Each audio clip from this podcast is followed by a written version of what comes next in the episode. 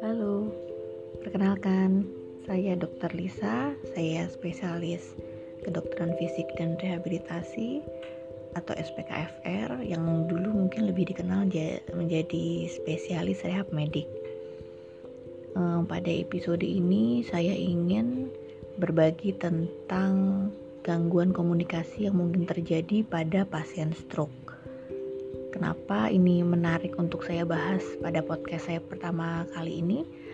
Karena saya sering sekali menemukan eh, gangguan komunikasi ini menyebabkan masalah depresi pada pasiennya karena dia tidak bisa mengungkapkan apa yang dia mau, juga membuat depresi pada caregivernya atau orang-orang sekitarnya yang mengurus karena tidak paham apa yang dia mau. Ya. Selain itu juga bisa timbul konflik, pasiennya marah-marah ataupun yang ngurus yang marah-marah ya. Seperti waktu itu mungkin pernah e, lihat video yang sangat viral di e, sosial media tentang seorang wanita yang memukuli suaminya yang kena stroke dengan tongkat alat bantu jalan ya. E, saya rasa itu juga e, akibat yang dapat terjadi karena adanya gangguan komunikasi pada pasien stroke. Nah, eh, sebelumnya saya ingin membagi dulu apa saja yang dapat terjadi eh, pada gangguan komunikasi untuk pasien stroke ini. Jadi yang pertama ada yang namanya dysarthria. Dysarthria itu adalah pelo ya kalau bahasa Indonesianya. Jadi pelo ini eh, bisa hanya pelo ringan atau eh, sampai pelo yang berat ya. Jadi pelo ringan tuh mungkin ya hanya sekedar cadel-cadel lucu gitu, atau pelo berat itu terjadi sampai nggak eh, jelas kata-kata yang mau diucapkan pasien ini apa. Yaitu akibat eh, adanya kelemahan pada eh, otot-otot di sekitar eh, area wajah yang ber, yang tugasnya untuk memproduksi suara atau kata-kata. Nah, yang kedua eh, adanya apraksia verbal kita sebut. Jadi eh, kalau ada area ya, di otak sebelah kiri ya. Jadi eh, otak sebelah kiri itu adalah eh, area yang mengatur pusat bicara seseorang. Nah, biasanya orang yang terkena stroke kiri akan mengalami, mengalami kelumpuhan di sisi kanan tubuhnya. Jadi biasanya memang menyilang ya fungsi kita itu. Nah, eh, pada apraksia verbal yang terganggu adalah fungsi pemrograman bicara ya. Jadi seperti, kalau eh, dengan kata lain, sebelum kita memproduksi suara itu harus dibikin dulu blueprintnya. Misalnya saya mau mengucapkan kata pulpen, nah itu di area ini diatur, e, diprogramkan bagaimana otot ini akan bekerja, sehingga bagaimana lidah bekerja, bagaimana bibir bekerja, bagaimana pipi bekerja ya, sehingga terbentuklah keluar kata pulpen.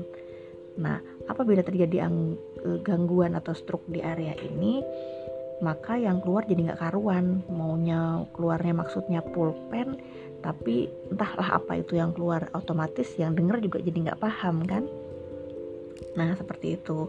Cuma pada pasien-pasien ini masih bisa ditolong karena dia bisa menulis dan juga bisa membaca. Jadi e, tata laksananya kita bisa gantikan dengan berkomunikasi lewat tulisan. Nah, yang ketiga ini yang paling e, cukup berat dan paling sering dialami juga pada pasien-pasien adalah namanya afasia. Afasia ini ada macam-macam, cuma yang paling sering eh, adanya afasia eh, sensorik. Afasia sensorik itu artinya pasiennya tidak bisa paham maksud omongan orang lain ya, tapi dia bisa bicara dengan lancar gitu. Jadi kalau misalnya kita tanya nih, anaknya berapa? Dia jawab pulpen. Kan nggak nyambung ya. Ini namanya afasia sensorik. Dia tidak bisa memahami apa maksud perkataan orang. dan dia mengeluarkan kata-katanya tuh jelas tapi tidak ada maknanya. Kemudian ada lagi namanya afasia motorik. Afasia motorik itu eh, dia bisa paham apa yang dikatakan orang, apa yang ditanya orang, tapi dia tidak bisa mengeluarkan kata-katanya. Jadi tidak bisa bersifat ekspresif, mengekspresikan kata-kata yang ingin dia ucapkan. Misalnya eh, yang tadi, misalnya dia ditanya anaknya berapa, dia mau ngomong dua gitu. Anak saya dua itu nggak bisa keluar karena memang terputus ya, sen apa namanya eh, saraf untuk ke area situ tuh terputus sehingga dia tidak bisa mengekspresikannya.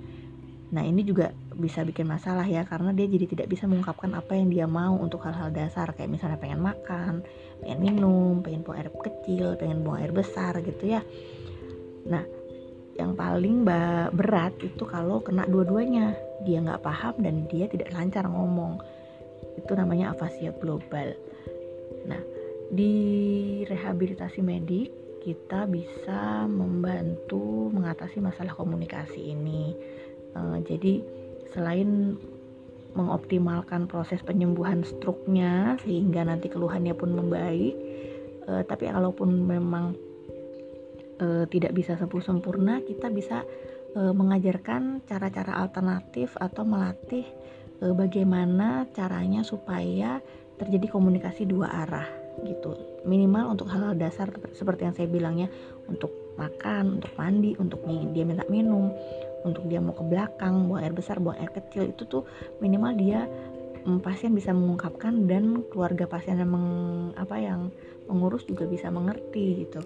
Misalnya kalau misalnya pada pasien disartri atau sipelo yang berat tadi, kita bisa kasih latihan terapi bicara untuk melemaskan atau menguatkan otot-otot e, bicaranya ya, bibirnya, lidahnya, pipinya ya, dengan latihan-latihan bicara namanya.